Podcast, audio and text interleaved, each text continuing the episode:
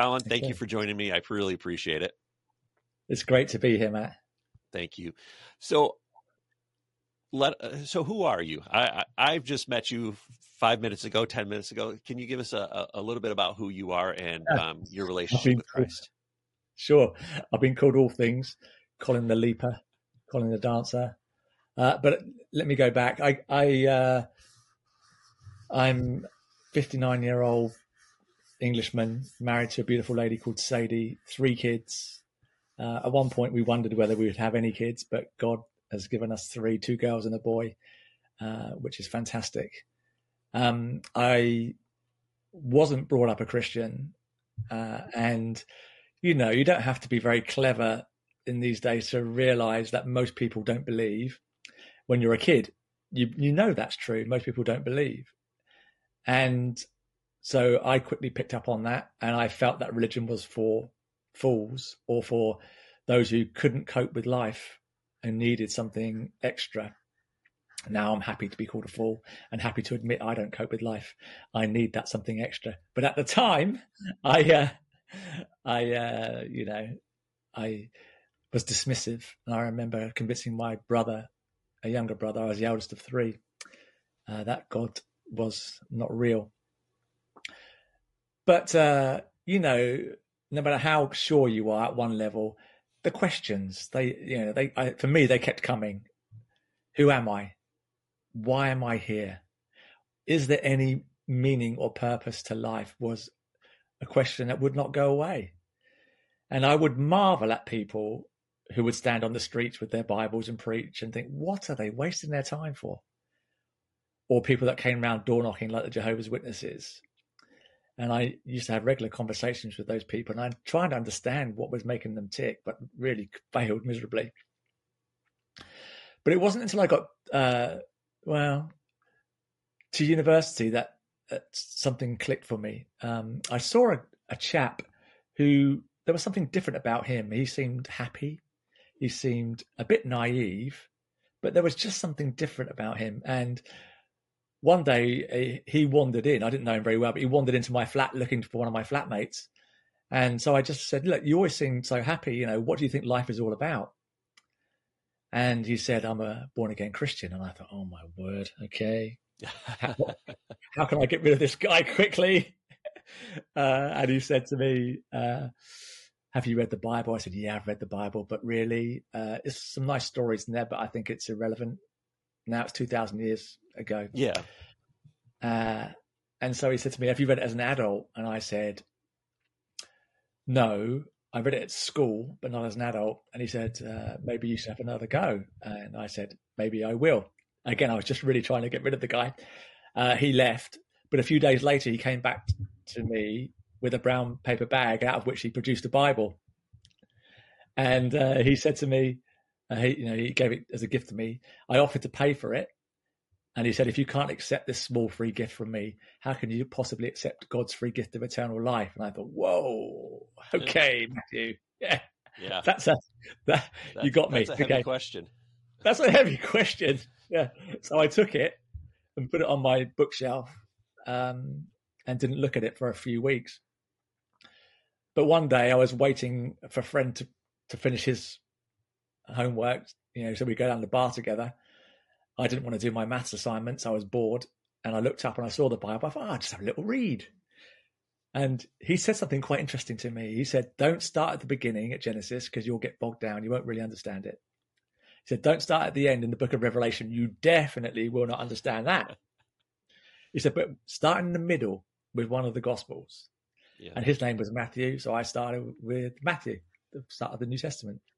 And I read the first 10 chapters, which include, as you know, the Sermon on the Mount, chapters five to 7 mm-hmm. And as I was reading it, I can only think, you know, now looking back, that God was speaking to me. And I, I, I didn't have a language for that. But as I was reading it, my impression of God and Jesus was changing yeah. because he was talking about lust. You know, whoever looks at a woman lustfully is already committed, you know, adultery in his, mind, in his heart. Yeah, he was talking about anger. You know, he that is angry with his brothers already, you know, is as bad as murder. Yeah. And so I was thinking, well, if he's talking about those kind of things, the things of the heart, then actually they're the kind of things I do struggle with as a young man. And if he can help me with those things, then maybe there's a point to this. And I was getting a little bit emotional, but I didn't know why. And I started to read uh, a booklet he'd put in there called Journey into Life by Norman Warren, which is basically uh, a little evangelistic booklet with a, a, story of why Jesus died, hmm. um, and then a prayer at the end. And I got on my knees and I prayed that prayer, and I was crying. And uh, I felt stupid, if, to be honest with you, when I when I'd finished. You know, I was, what am I doing? Uh, and I went down the bar for a drink with my mate. But the next morning, I woke up and it was like the world had been painted overnight. Everything looked different. Wow. I, you know, my prayer was, God, if you're there, will you, will you, you know, reveal yourself to me? Will you come and help me? Uh, and uh, I knew, I knew that I knew that somehow He'd answered that prayer, but I didn't understand a thing. You know, all I'd done was read 10 chapters of Matthew. I wasn't brought up a Christian, you know. So yeah. I had no context for this stuff. I, you know, apart from what the culture would, would, would tell you. So I, I went to church once um, that Sunday with him, and another friend of mine was there, and he said, "Have you become a Christian?" And I said, "What's a Christian?" I I had I had no idea. Um, but I, I was filled with a sense of peace and joy, which was really, and I wrote a 14 page letter home. This was the days before mobile phones. I'm a bit old. this was the days before mobile phones. And I wrote a 14 page letter home to my mum. And she'd sent me away to uni with um, stamped addressed envelopes every term, and I never used any. but I wrote 14 pages that God is real and life is good. That's awesome. How can you take 14 pages to say, I don't know. I honestly can't remember what I wrote. But my mum was worried about me. She thought I was joining a cult and she phoned up to uh, check on me. Yeah.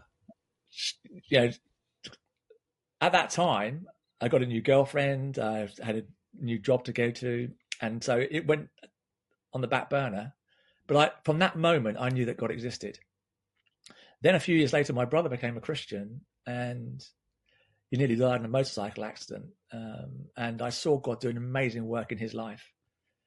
And to cut a long story short, he invited me to a meeting which Billy Kennedy had organized in Southampton. Uh, and uh, I gave my life there again. And I had that same experience, that same encounter with God, not in the moment, but again overnight when I woke up the next day, filled with joy, irrepressible joy. Singing, I was singing everywhere I went. In fact, my brother came up a week later and he was worried about me because he, he wanted to make sure that I was going to be okay and take me to church.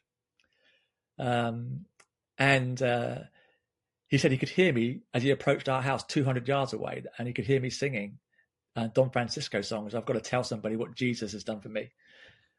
And he knew I was okay. Um, and he took me to church and I never, never really looked back from that moment. Um, I've had my ups and downs since, but you know that that was the way I became a Christian. Um, so it was a real, real encounter, transformational thing, overwhelming thing for me. I wept in church every week for about a year. wow. So uh, yeah, amazing, amazing. So you said uh, for you it was it was almost an instantaneous like change inside of you. You were you were saying now, like a lot of people that I've talked to, they're like, you know, if they're born again, it was it was you know you get these really deep conversions of I was living a life that was just completely crazy. I was, you know, doing everything under the sun I could possibly think of, and then I met Jesus, and like that snap it's it's a complete different change mm. now was it w- were you living like that or was it just you just didn't know him uh i was living a fairly well not say normal a fairly normal uh, life i wasn't outrageously rebellious or anything like that although i was so shy uh, I, I used to run from people. I, I couldn't talk to anybody, which is, makes me laugh now when I talk in front of hundreds of people regularly. But at the time, I was painfully shy. I was I used to think everyone was better than me growing up, and um, so so in order to overcome that, I started to drink alcohol, and I used to regularly get drunk. But after I got saved, I never got drunk once. Well, I say on purpose once. I never got drunk after I got saved. Once I did get yeah. drunk, but that was a whiskey tasting, and uh, I did it by mistake. but that was an immediate um, change from one lifestyle to another overnight. Yeah. Um, the other other things changed more slowly. I did have a problem um, with lust and the way I viewed women um, as a young man, uh, and I, I just looking at our culture, I assume that's a regular, a common thing. Yeah. And you know, God has helped me over a period of years to to redress that, overcome that. But that was a slower, slower work. So, um, yeah, it, I wasn't over, overly rebellious. I was generally trying to do the right kind of things, but stumbling um, and not doing a very think, good job. I think that's everybody. I, I think, mm. you know, I mean, still, we still stumble. We still yes. are yeah, yeah, yeah. that perfect, perfect, that perfect flow of walking Come with on. God because Come we, on. My, like my wife says, you have to tune into him. And sometimes I always, I always refer to tuning into God as like the old stereos in the car. You had to push the button and then it would move you over a certain way and then you'd have to adjust it a little bit more yeah, just yeah. to, to get, to get, to get it tuned in properly. And yeah. I, I think every day we, we blow it in some way and yep. we have to redirect ourselves, retune in yep. to hear his voice because yep. we're not next to him. We're still in a, in an earthly body. We're still, um, surrounded by a lot of stuff. Yes. And that's why uh, I think uh, one of the best spiritual disciplines is not one that's that's um, talked about much, but it is about practicing his presence. Yeah. It's about practicing him being in the room with you. Yeah. Just believing and acknowledging that. It changes everything. It changes your behavior and it changes what you might expect to happen in the next moment. Uh, so yeah, I try and do that. Um, yeah, and I, you know, I'm glad, so glad to hear you say that we still stumble because, you know, too, too often we get a, a false dichotomy or false dualism about these pre-conversion and post-conversion lives. Yeah. Uh, for me, it's definitely a, a, a progressive salvation. We we were saved then we're being saved. And one of my favorite uh, verses is one that Stephen says uh, before he's stoned in Acts. He described the history of the Jews and he all the ways that they've screwed up over the many years. And he says, "You, you, you slow people, you unbelieving people, you, you're always resisting the work of the Holy Spirit. Are you stiff necked? I think he says, you stiff necked people, Yeah. you always resist." And I and I like to say now, we're still stiff necked and we still resist the work of the Holy Spirit. so uh, Yeah. I yeah, think- we to, I I think we you know we have the help of the Holy Spirit, help of the, of the Father in our lives every day, but the pride Yeah. of life can come in and they look what I did, look what look what Mm. I've accomplished in life, and Yeah.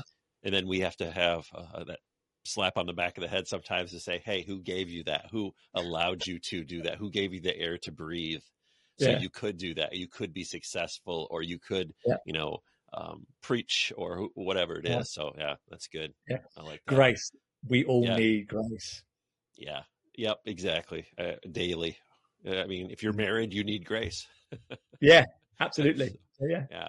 So, so, If you uh, qu- so, um, once you were born again, was it like an, uh, a, like I need to get into a church? Did it, did it go quickly for you to go into the church and say, I really need to, I need to find a place? Well, it it didn't go into me, but my brother got into me. Mhm. He- He'd been a Christian for a year or two by the time I Okay. became a Christian, and he came up. He he lives about an hour and a half away from me at the time. He came up by train um, to visit me the next weekend to make sure I got to a church, and he asked around and uh, learnt of a good church to take me to, or what he believed would be a good church, one that Yeah. Billy Kennedy knew of. and it was run by a guy called Mike Hastings, who's now Lord Hastings. Oh, but uh, wow. it, I turned up, Matt, and I kid you not, I was 24 years old, and I was the fifth oldest person in a church of about 70 people. wow.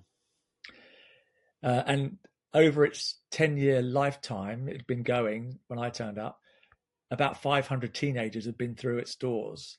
Um, at its height, it was about 200 teenagers. Uh, uh, God was doing something wild.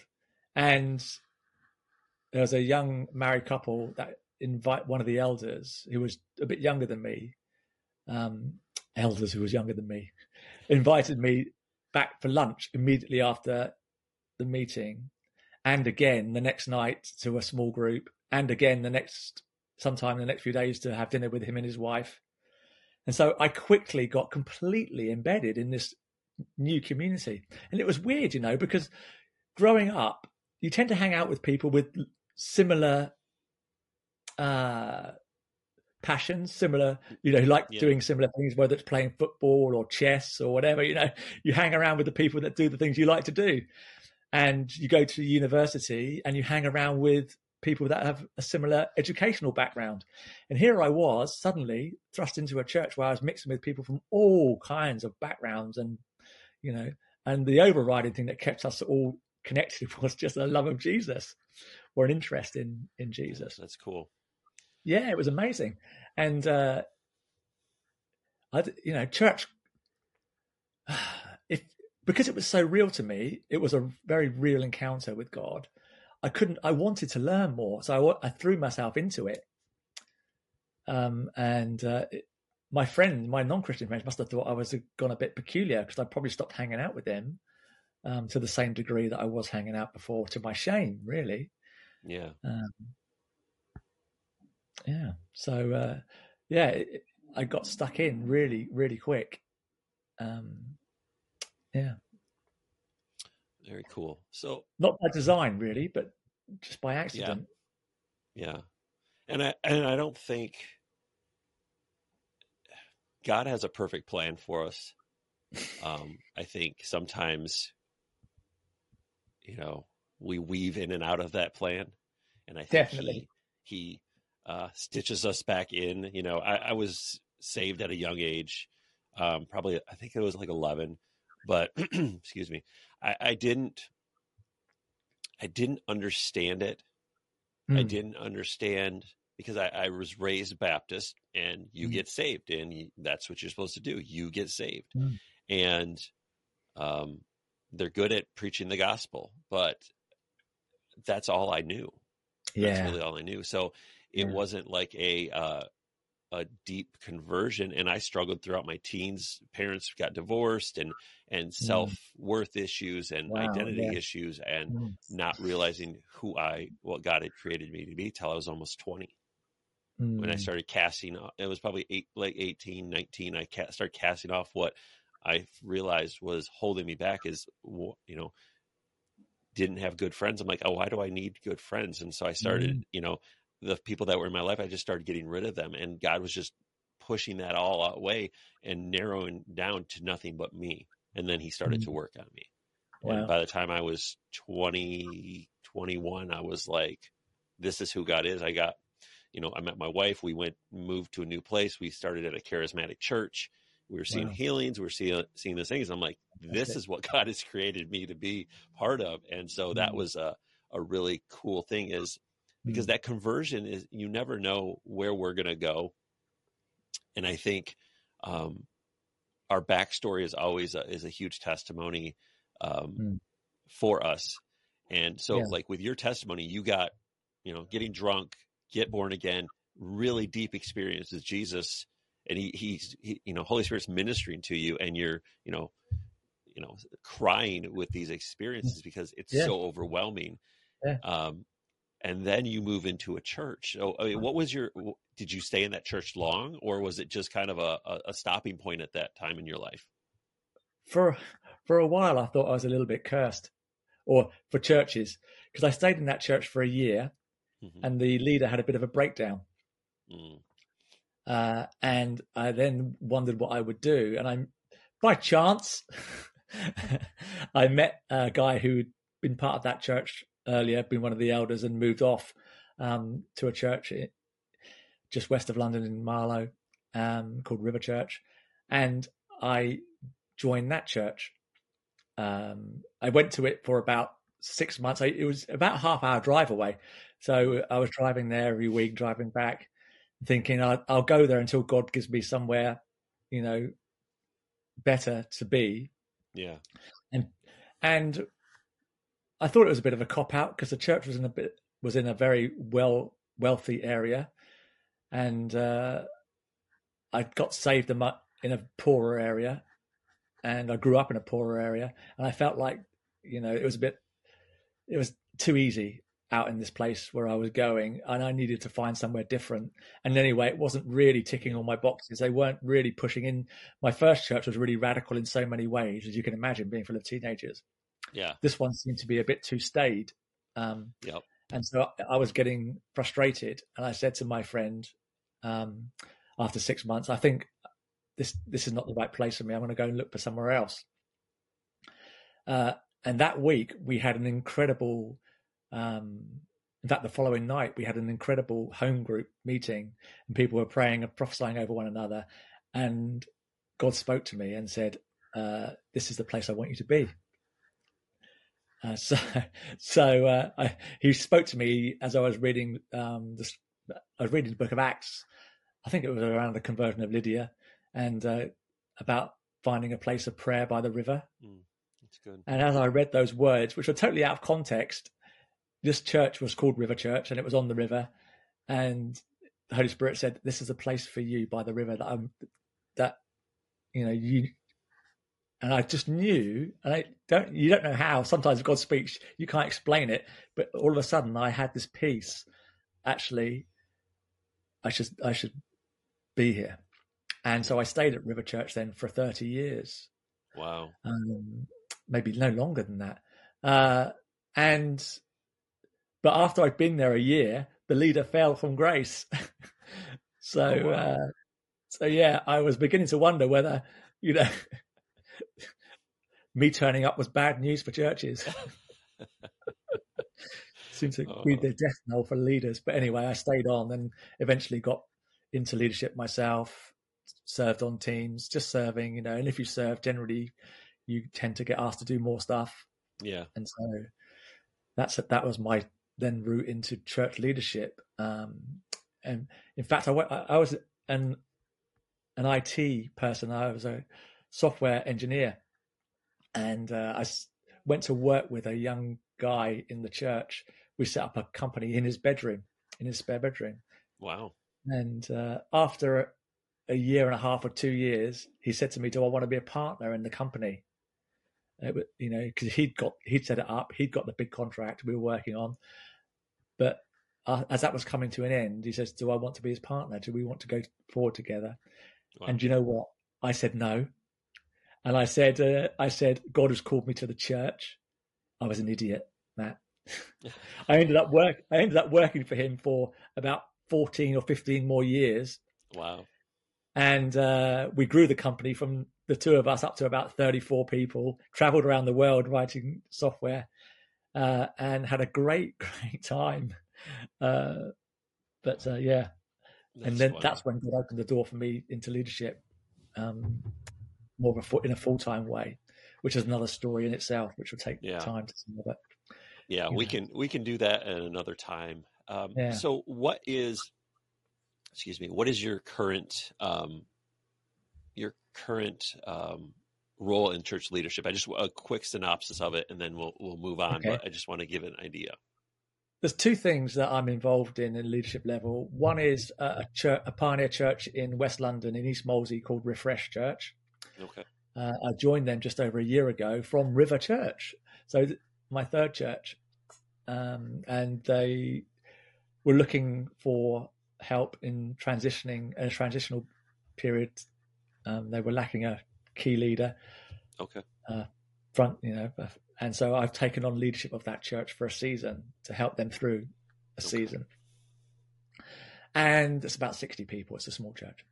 And I am also part of the Pioneer International team. So I work I work closely with Billy and with Linda Ward on that team. Very um, cool. Travel with Linda to, to Australia regularly, at least once a year, and uh, also to the mostly to South Asia, around Nepal and Sri Lanka, those kind of places.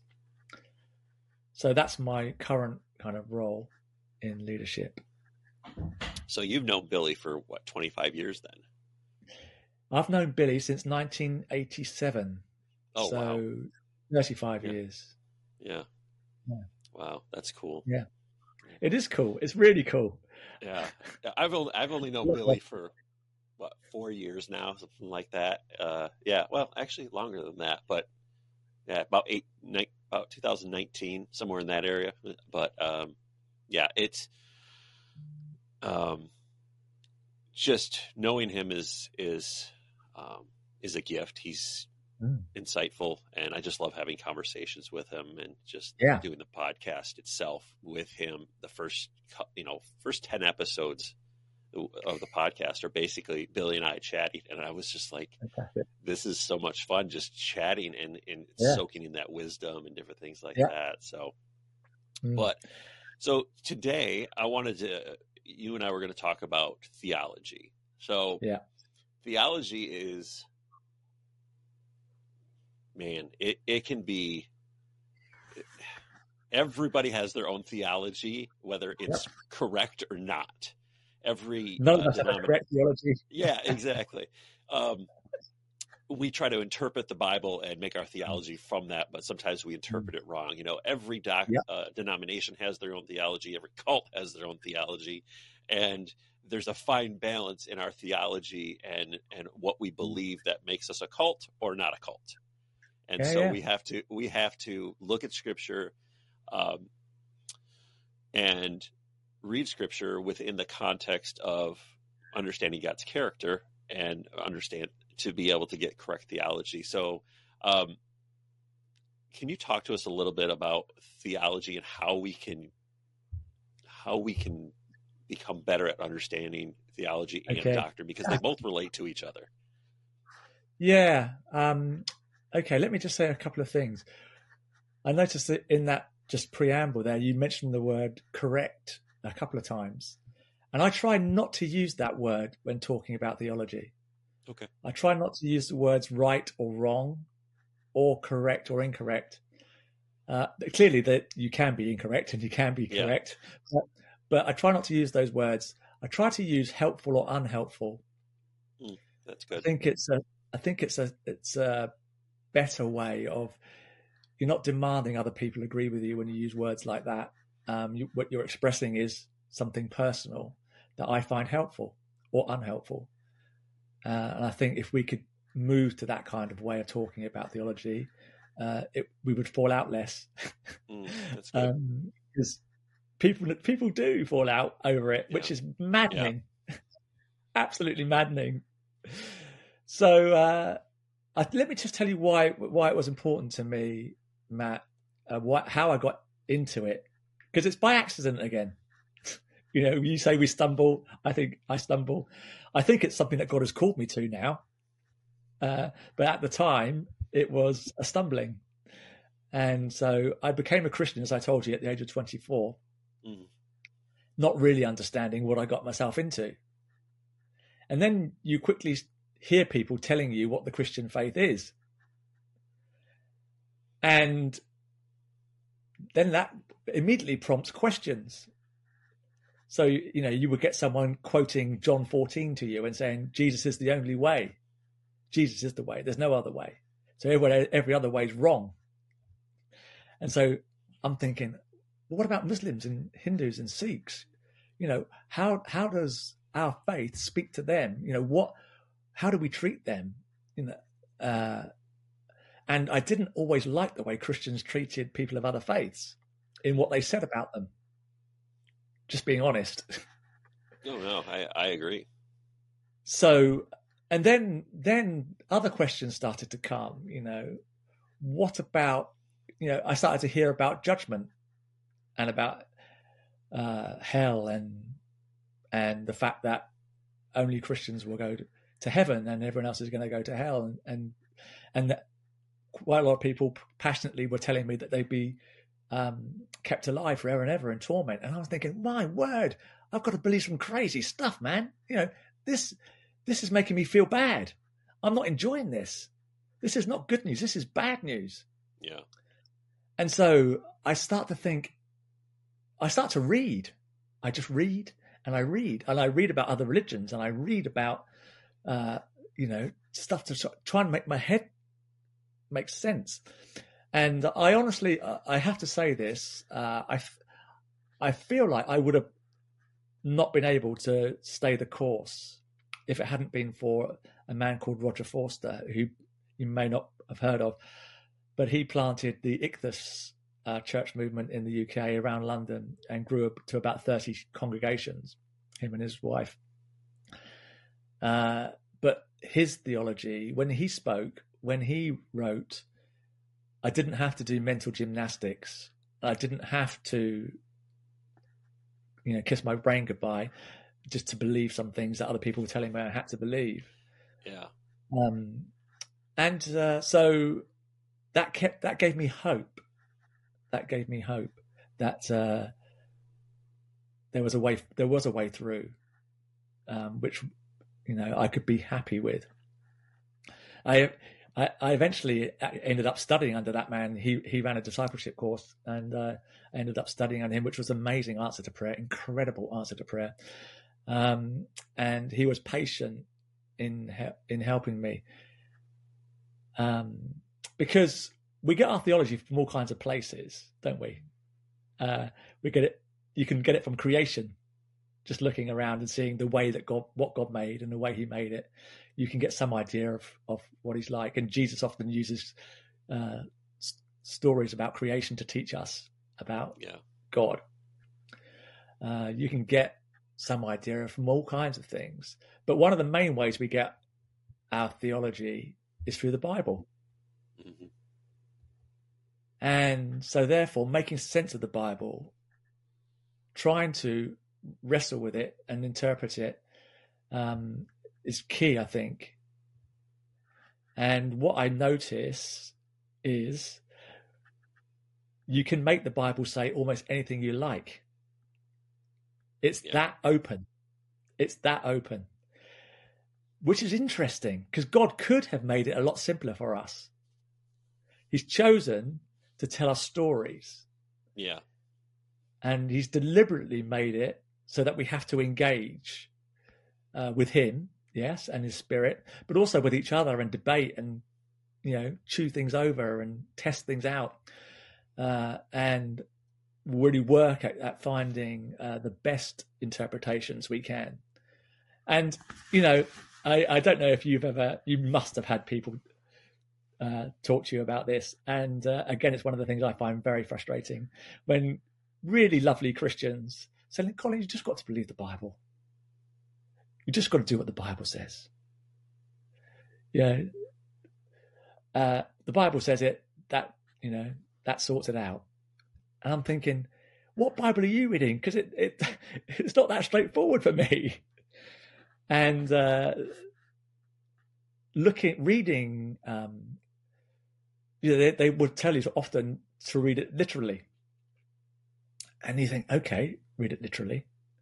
But then nobody reads it literally. They we all pick and choose about what bits we think are literal and what bits aren't. Look, am I? Do you agree with that? You know, I think I think that's true. For instance, I've never met anybody who's cut his arm off or his, or has gouged his eye out because it's caused him to sin. Yeah. Have you done that? No. We don't read that literally. We know that Jesus is is warning us about something, you know, to take sin very seriously, to take yeah. the things that can control us, like my drinking, to take it seriously, not to play with it, but to cut it off. Yeah. Um, and yet, when when it comes to other things, where it says that God's going to restore all things, people say, "Oh, he can't mean." He doesn't mean that. he means he's going to restore a few of us. and most, most of the rest of us is going to burn forever. And you think, hold on a minute, how? Why can you be so certain that that's not literal? you know, and so we we all pick and choose basically uh, what what is going to be literal, and the Bible I think is a lot more complex um, than most people.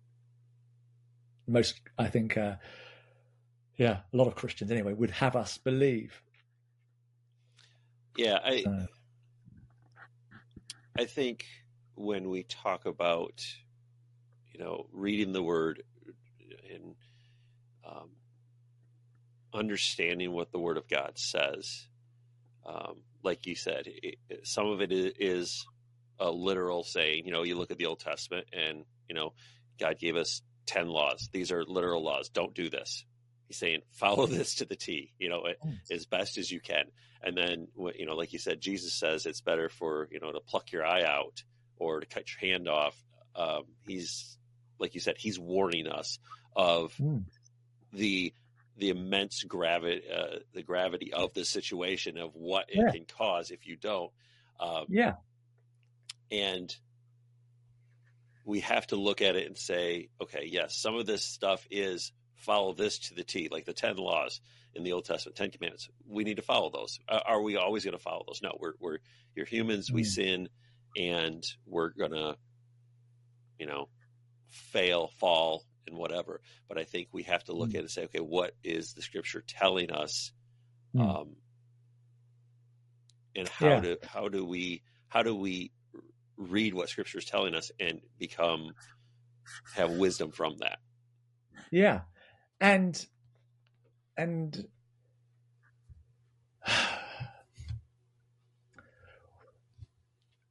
can we interpret can we interpret um, scriptures in a way which really glorifies God? Yeah. If we have a choice, if we have a choice in, in interpreting, I think it, we owe we owe it really to ourselves and to others, and to God Himself actually to interpret it to interpret them in a way which brings out God in the best light, which you know uh, reveals Him him to be truly glorious someone that everybody would admire, uh, and not not some kind of monster, which we can easily get to if we're not careful. So uh, yeah, so just for an example, that passage from John 14 that we just mentioned earlier, where Jesus says, "I am the way, the truth, and the life. No one comes to the Father except through me." So many Christians will use that as saying to, to beat other people up and say Christianity is the right way, Jesus is the right way. You know, you there's no other way. Yeah. Um, but actually, I don't see it that way now. What I see, what I see is Jesus inviting us to a place that He lives, which is in the bosom of the Father. In other words, if you you can know God in all kinds of ways, as creator, as judge, as sovereign, from all kinds of things. You can know God as those things. But if you want to know him intimately, if you want to have a familiar relationship with him, one which you know you're favored and loved, then the only the only way is through the Son. Because that's yeah. the relationship that the Son has with the Father. Yeah. And he authentically lived it no matter what the world did to him. And so he's able to help us live that way authentically. Uh, and that's a very different message uh, than the one that you know others have read into that into that verse. So I just use that as an example. And for me,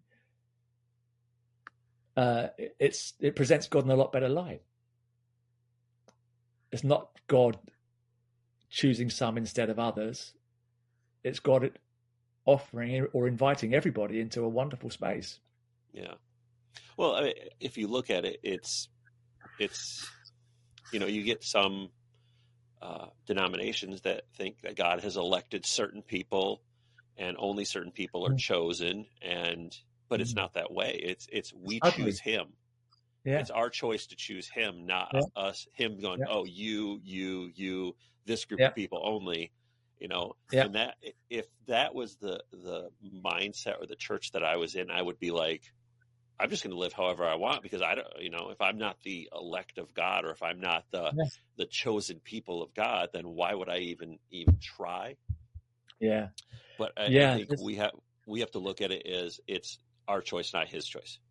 He Yeah. chose he, that none shall perish. Yes. God's But- choice is yes. Yeah, but it's our choice on how we how we receive him if we receive him. Yeah, if yeah. we if we choose to to accept his son as savior of the universe, savior of the world, Yeah. and Yeah. follow him. So it really it's God throws it back in our court. Yeah, that- he in- does. in that spot. He does. He does. And it's an invitation to life. It's always an invitation to life with him. If you want eternal life, if you want the quality of life that I have in heaven, if you want that quality of life, you can live in it now. Uh, and uh, that's the offer, which is amazing. It's incredibly, it's incredibly good news offer. Um, but uh, we've made it something narrow and um, exclusive when actually God is an inclusive God who's looking to, to redeem all things. He's looking to restore all things, looking to gather all things in heaven and on earth in Christ. And so, you know, uh, we spend too much time trying to sh- to prove we're in and others are out. If that's my honest opinion. No, I, I agree with that, and I think um, we there is, you know, Jesus said, "I am the way," and Yeah. he goes, the, "the the path is narrow," and he's basically saying, "Hey, I am the only way to the Father," Mm. but Mm. It's not. He doesn't give us a, a list of rules and regulations on how we get to Him. It's just No. you have to come to Jesus. You have to come to me to receive who I am, the gift that I am, because that Yeah. gift is the door to the relationship Life. with the Father. It's life, Matt. It's life in all of its fullness. When we know we're loved, a, a beloved child of God, oh my word, you know, life is joy. Yeah, it Life is changes. joy. It changes us. Yeah, and we don't need to beat anybody up with that truth. It should be self-evident to those that meet us. you know, we don't have to try and convince people. We just need to live the life.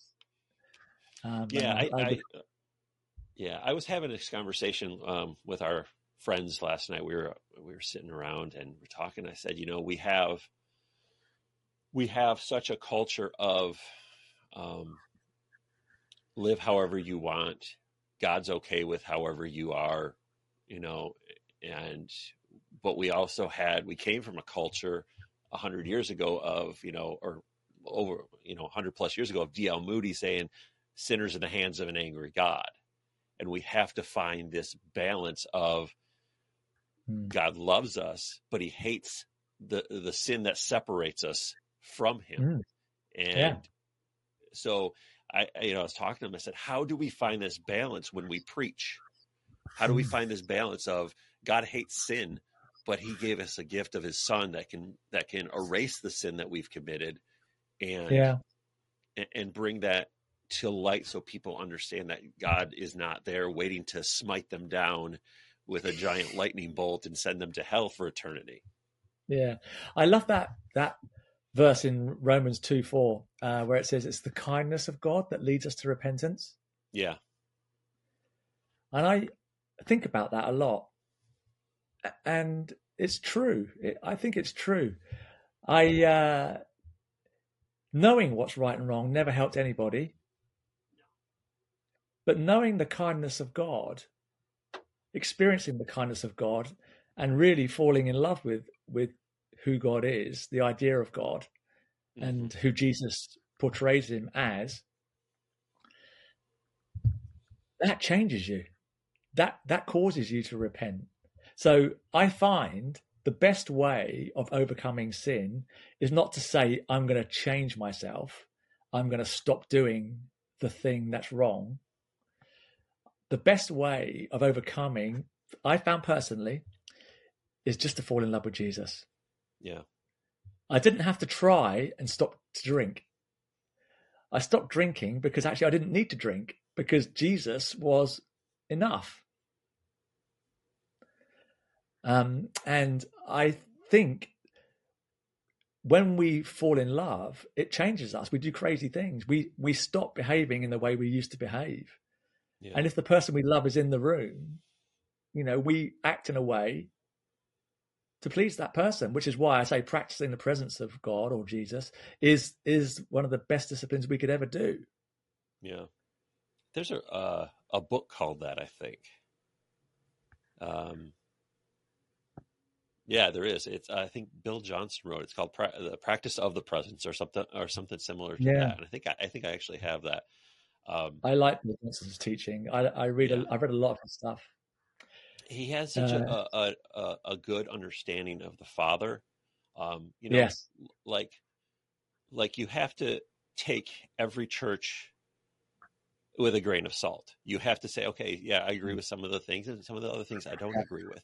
But uh, Mm. his understanding of the the concept of the heart of the Father is really what what uh, prompted us to actually leave the church we were at because we saw a abusive system of Mm. the pastor is the only person that can be right and everybody else is wrong and if you're not for me you're 100% if you don't agree with me you're 100% against me Mm. you know and it was like that's not who god is and that's not how the heart of the father is for the, a father of the house Mm. and so for us it was like how do we how do we show the love of god but Mm. also talk about the the um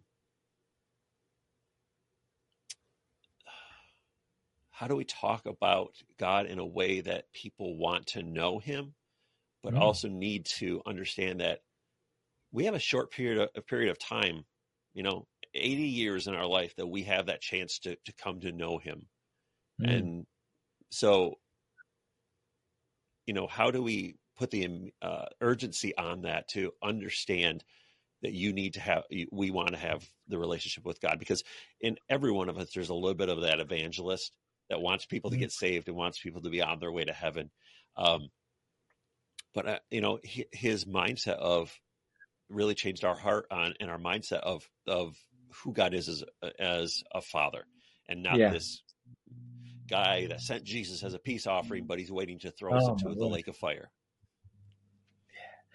Yeah, it's, there's a lot of nonsense there.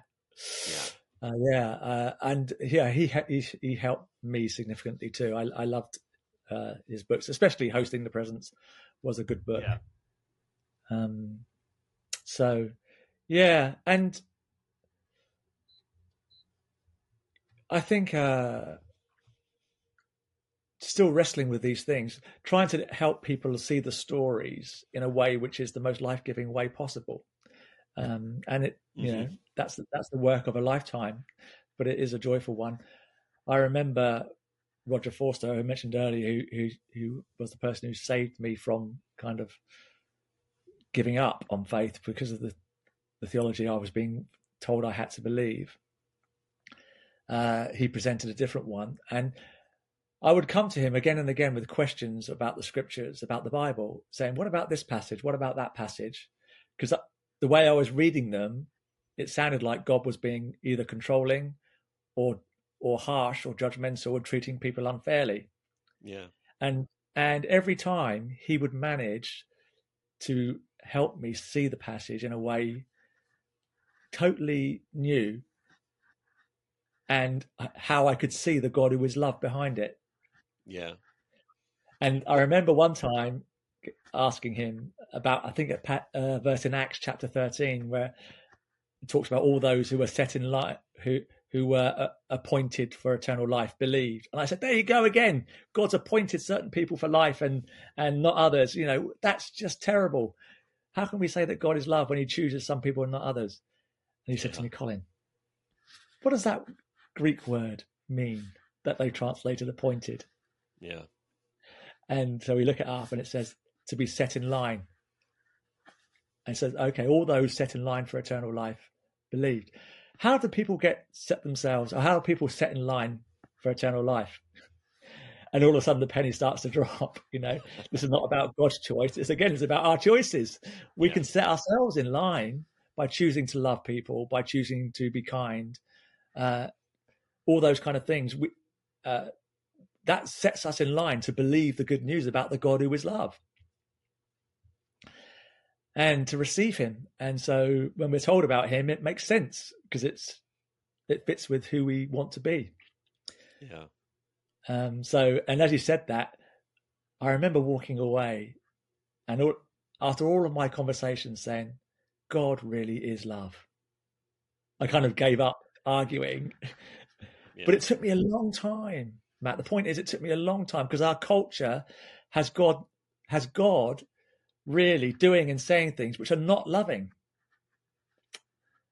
and so to to wrestle yourself to a place where actually God is kind yeah. and God is fair, as well as being, you know, righteous and holy and all the other things. Uh, Yeah, takes I- work, hard hard work for most of us because we're we're just raised in a culture and often heard sermons and, and read books which teach us things which do not paint God that way. Yeah. Yeah. So, uh, So, so that can was you, my can life. you can you speak to this a little bit? Uh, you know, like I was talking about, we we've heard, you know, growing up Baptist, Baptist is a lot of times is not a loving God, Mm. but God loves us yeah, enough to send His Son. yeah, Or you know, it almost feels like God's uh, uh, can tolerate us enough to send His Son. Um, so Yeah. you have you have a, a more of a fire and brimstone. Um, Yeah. et- eternal separation from God, and and the Bible does talk about that. yes, it does. But it it talks about it in a way which not, needs to be wrestled with. And often people will quote true things to you, but they will interpret them in ways Yeah, which can be very, very harmful or unhelpful, to put it in a different Yeah. language. Um, and so,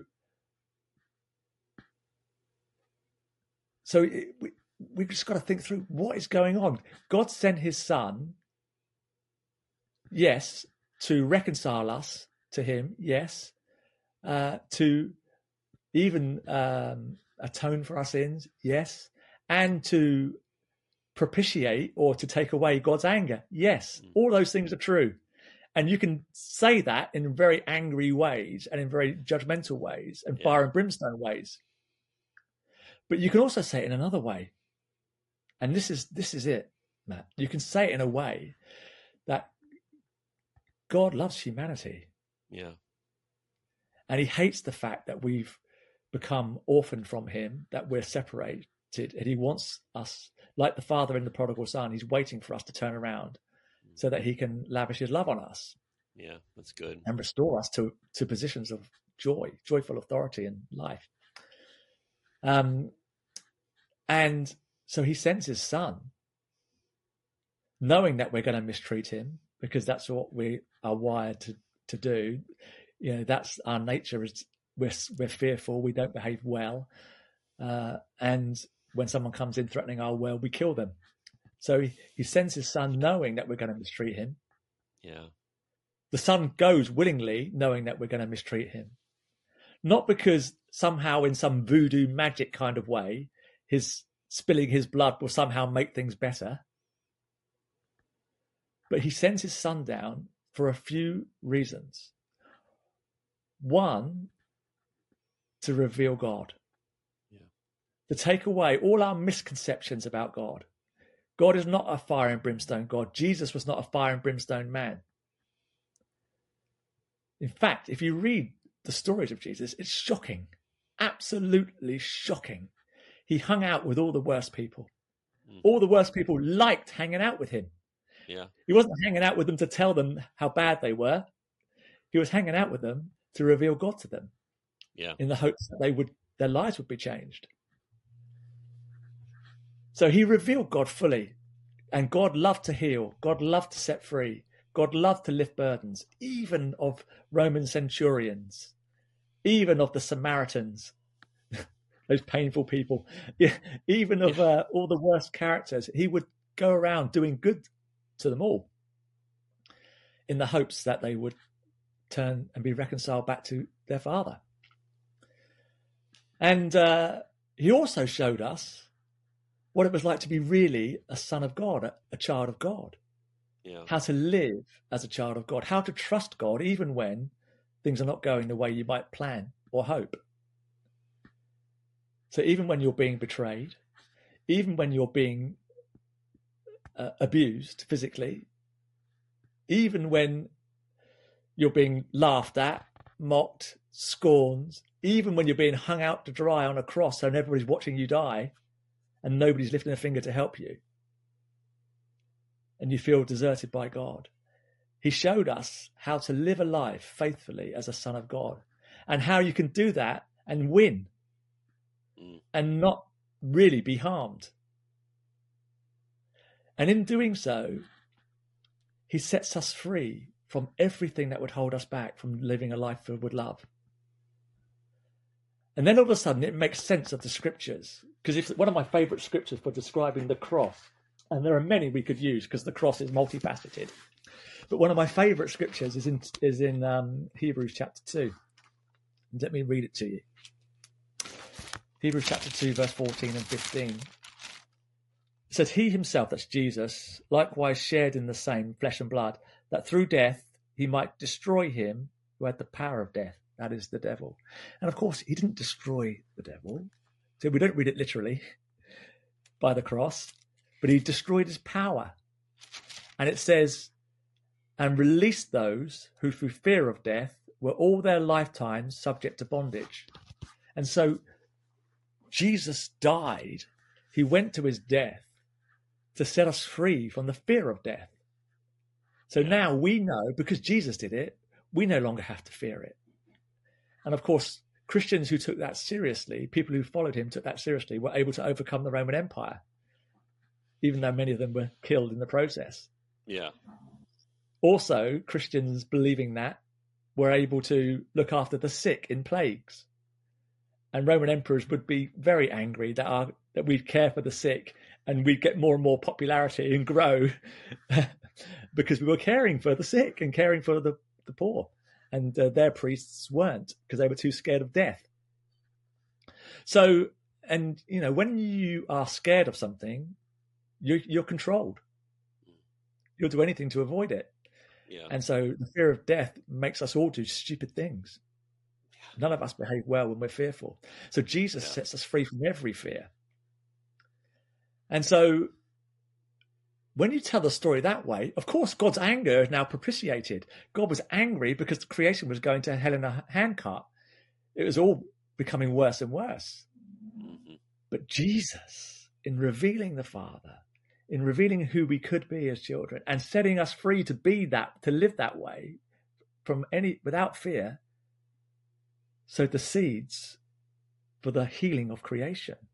So no longer was it destined that we would all tumble head over heels down, down, getting worse and worse. But actually, he arrested that. And from that moment on, the kingdom of God begins to grow. So God's God's anger was propitiated because creation was redeemed because we, he, we were being rescued from a fate worse than death. Yeah. And so that's a different way of telling the story, but it uses the same scriptures and the same facts. Uh, it's interesting, you know. Um, I was explaining this to a, a lovely friend of mine uh, who goes to another church in my town. We're both foster parents, but he's a bit more fundamentalist. His church is a bit more fundamentalist, um, and uh, they preach penal substitution quite heavily. And his, I was talking to him in his room. Um, he'd invited me over for a chat. He likes talking theology with me because I make him think. And I asked him about the cross. What you know, what does it mean? And he told me the usual kind of penal substitution kind of explanation. Then I told him what I've just told you, and all of a sudden, his wife, who was playing with the kids, looks up from across the room and says, Can we go to his church? and it turns out, Matt, she's not a Christian. And she tried for six months to go to his church, but she found that whenever she asked questions, people would answer them in a way which didn't satisfy. Wow. And left and so left her not really liking the the faith that her husband was walking in. But when she heard the way I described the cross, all of a sudden, that particular question, she thought, wow, that sounds attractive. Can we go to his church? And I would argue that we owe it to 21st century Western people to reframe the story in a way that they might believe it. Not to change the story, but to change the language we use in, in communicating it. See, a hundred years ago, D.L. Moody might have been able to preach sinners in the hands of an angry God. It might have spoken to his generation. Mm-hmm. It does not speak to our generation. No, no. Too much baggage they, they, around. Yeah, because a hundred years ago, they under, they understood the gospels in a better way than we do. Now sin is glorified in a way. Um, they had, I shouldn't say understood the gospels. They should, I should say, they understood the um, understood uh, reverence for God. I guess a, a, little bit better. Yeah, I could say a hundred years ago. Yeah. He, now sin is glorified as the, the next coolest thing to do. Whatever you know, it, it, sin is just living my own life, and we don't have a reverence for God as yeah. uh, as King, as yeah. Father, as Creator of the of the world. We don't have that. So a hundred years ago, that was like, oh my gosh, this is. Mm. They had, I believe, they had that reverence for him. So they, I think it, it hit home a little bit harder than it would be now. It's just like, the heck are you talking about? Yeah. And we need to find, we owe it to our friends and neighbors and colleagues to find a language that might speak to them rather than know one, than use one we know that they've already rejected. Uh, and yet I hear people just saying we just got to re- keep repeating the same message, and eventually th- th- they'll believe, but they won't. We have to find a language that will speak to our culture. Every generation does, you know. And D.L. Moody wasn't right actually about that. You only have to go back to a story in the Old Testament. David knew better than D.L. Moody in that respect. Yeah. Because when David was offered a choice, what do you want? four months being overrun by your enemies. Yeah. What was it? Three weeks or something with some disease, or two or three days in you know in the hands of God or God's judgment or whatever. And he chose God. Yeah. Because he knew that that was the best option for a sinner. Um. Yeah, I, I, I think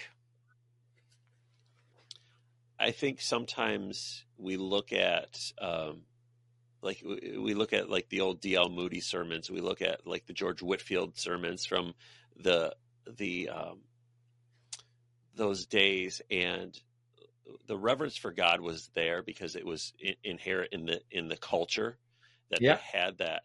Um, yeah. But now we have a, a culture that just you know God is just a. It, you're weird if you go to church. You're weird if you yeah. find Jesus someone that is um, attractive as a, a yeah. religion or as a mm-hmm. person. Um, so, so, so how do how do we take Christ today and and have and, and without giving up um, biblical the, the the correctness of what the Bible mm. says, and how do yeah. we relate that to, to the culture today? Well, I think that's that's our that's our mission, and that's what I've been trying to say in this podcast up till now. We let's be honest and say that the Bible is not just simply a truth telling book. Yeah, actually, it requires us to wrestle with it for each generation. It requires us to wrestle with it and to pull out the, the meaning for this current generation to, and to speak to this generation in a way that will understand, not just to repeat something that's true. Yeah. Truth never really helped people unless they understand it to be true. So we've got to find ways of helping people engage with with reality, with truth. And it's really interesting. God, see, God is amazing. He speaks to us in ways which he knows we will be able to bear or understand. Yeah. He doesn't just communicate truth to us. And I love that about God. So I, one of my favorite stories of Jesus is when he's talking to the Pharisees about marriage and they're asking him, can, is it, can we get divorced for any and every reason? And he basically says, no, you can't get divorced. If you get divorced, you commit adultery. And they say to him, Wow, what about Moses? What about the Bible? It's written, it's written that we can write a certificate of divorce and send her away, our wife away. And Jesus says something remarkable at this point. He says, Moses only gave you that commandment because of the hardness of your heart. Yeah. Now, take a step back. That means God only gave us those scriptures in Deuteronomy because he knew our heart was hard, not because it was eternal truth. Yeah. That's amazing. So then you've got to start to think what the scriptures are not what we maybe thought they were. How do we wrestle with them and interpret them? They are God trying to reveal himself. They're an introduction to a person. And so we then have to try and work out, you know, and that's a that's a messy business. That's a messy business then. Yeah. Trying to figure out how God is speaking through the scriptures if they're not plain and simple. And if he only gave us some of those commands, some of those ordinances, because our hearts were hard, that that then becomes a bit problematic. But Jesus shows us the way, you know, and that's why we're called followers of Jesus. Yeah. We have to follow Him, and and uh, you know, the, the more the more we fall in love with Him, the more we are kind of drawn to think about, read about, dwell on the things that He said and did. The more likely we are to end up following Him well. So, um, but how do we how do we communicate that to our generation? Well, I gave you an example. I think we need to change the way we talked about the cross, because pe- our society has not rejected our faith uh, without good reason. In some ways, it's because the church, the language we've used, has not been helpful. Yeah, we just we we just need to own that. We just need to own it the way we talked about sin, judgment, hell, heaven, and who will be saved and who won't be saved, the way we boiled down what the Bible says, which is a complex book, a complex library of books, into a simple, narrow gospel, has alienated our, our culture. We need to take a step back or dive, dive right back into the scriptures again and find a, a richer story we could tell and be proud of in this culture and there is one. And you don't have to throw away the rules. You don't have to throw away good behavior. You don't have to say that anything counts. Um, but you do have to dive into the story in a richer and deeper way than that narrow four point gospel that we've taught for too long since the Reformation. Um, and uh, you know, we could have a whole series of podcasts on exploring that. Uh, yeah but it starts you know it starts with the way we interpret genesis and then follows on the way we interpret almost every other story since um, and uh, it's exciting you know and i think if you look around the church the church globally at the moment you see that wrestling going on and you see you we, we opened up this conversation or maybe before we started recording you know just talking about the different ways people are, you know, that, and people are falling out sometimes over their different ways of interpreting things. But there is some serious work going on at the moment, um, and I think the church will will emerge from this season with a fresh way, language, a fresh way of communicating the gospel. I just believe it to be true, um, which is not jettisoning stuff and yeah. not getting rid of good stuff, but just helping by reframing it and using a, a different language, it will speak to our culture. Yeah. Um, yeah. And yeah, you're right, our culture is in need of it. There's so much lostness in our culture. But it's going to get worse unless we start using a language which they will listen to. Yeah, I, I think uh, I think Billy and I had the conversation in one of the episodes where, um, you know, we we hold to the tenets of Scripture, but we have to find a modern way to convey the, those those those truths that scripture that scripture has in, in, a way that people will understand.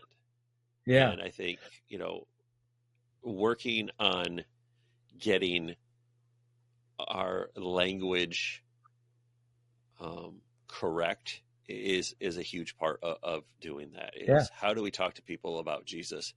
Do we need to have the altar call at every meeting that we have of Yeah. if you died today, Oh my word. where would you spend your eternity? Yeah. And that's it's, It's it's, a fear tactic. It's a it's a fear tactic. And but we've It been is. raised with that. Yes. We've we've been wrong. ingrained with that. Billy Graham did it. You know, all these people Yeah. did that. And there's people don't do you know, it's I look at it like an animal.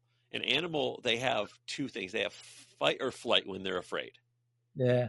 And how do we how do we put humans into that um, box of we have to fear uh, put them into such a, a state of fear that they're going to accept a, a savior and it No. does work some for some people they It does and, work. and, It works. and it does work and i'm not saying it's the correct way to do it but it does work and it worked for hundreds of years but it also didn't work for hundreds of years And uh, now the chickens are coming home to roost, Matt.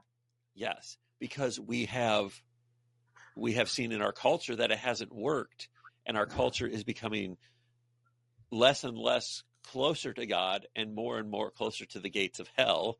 Um, when in the the mindset of sin and marriage and sexuality and different things like that. So, like we've used. I, I remember growing up with that. You know, every Sunday there would be end of the sermon. Today, if you died, you know, and Mm. I've watched, you know, charismatics do it, Baptists, Presbyterians, anybody do it. Mm. And, but I want to do it differently at the end of this, uh, of a, a talk or a message or a sermon to, Mm. to have the opportunity to come into a relationship with God. Yeah. Yeah. Not, not honestly- be, oh, you're going to burn in hell for the rest of- of eternity. Yeah. I want them to know that there is a God who loves them, Yeah. who wants to have a relationship with them. We've taken the lazy route. If we're honest, Yeah. we've taken the lazy route and now we're paying the price. And the church has recognized we've been lazy. Sorry, not the church, the world has recognized that we've been lazy. And they said, no, we don't want that message. We don't, we're not afraid of that message anymore. It's a bad message. And I, Yeah. honestly, I have to agree with them. It's a bad message. It- The only amazing thing is it worked for so long. That's the Yeah, only it- amazing thing. We we've taken the fear parts of, of scripture and used those to to try to convey the the goodness of God. Yeah. It's And- crazy. And, I, and you know, is hell a place? Yes, but uh, our our and is it is a separation from God. If you look at, at Scripture, it does say separation from God, and and that's that's a scary subject in itself.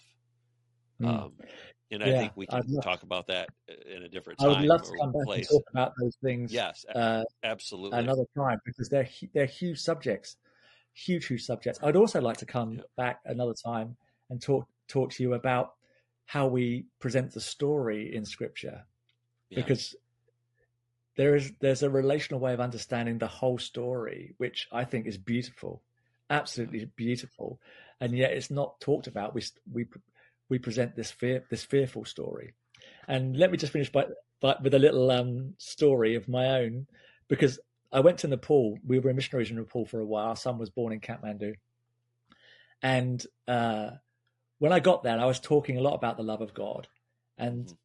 one of my main interpreters said, "Colin." you know, you try and preach the love of God here. He said, that will not work in Nepal. We have to drive them into the kingdom with fear. Uh, I was really angry with him. and I was really, I, was, I couldn't deny the fact it worked, but I was angry with him because it doesn't represent God well. And so, uh, but he wouldn't, he wouldn't have it. Then, uh, about six years later, he wrote to me and he said, Colin, I just want to say to you, um, all the things you prophesied over us are coming true. Uh, we're now traveling from the east to the west of Nepal, and we're being invited to preach and to teach at many different places and, and communities. And he says, Wow. and whenever I finish, I always finish with this God is love. Yeah. And the people accept it. and I wept. Yeah. I wept. I absolutely wept because he was getting it. There's a better message, and we we we owe it to our world to wrestle Yeah. with the scriptures to find the better message. Yeah. And like like you said, I, I think the better message is God is love. Yeah. And he desires all men and women to be saved. And he's working with Christ to reconcile all things. And it says in Acts chapter 2 that there's the rest at the restoration of all things. That there's there's a lot that we could dig into, which is good news if we'll allow our hearts the freedom to really explore the scriptures Yeah. and not simply believe a narrow story that we've inherited. Yeah. That's really good. Yeah. Yeah. No. It is Colin, good. Thank you so It's much. I really appreciate you uh, joining me today. It's um, it's just it's it's food for thought. It's it's Yeah. little it's little things to to, to chew on. So I I really appreciate it. Thank you so much. It's been a great fun to, for me to to be with you too. I've really yeah, enjoyed it. and we'll, and we'll definitely have you back on because I, I think you and I could you and I could talk for probably a good two or three days.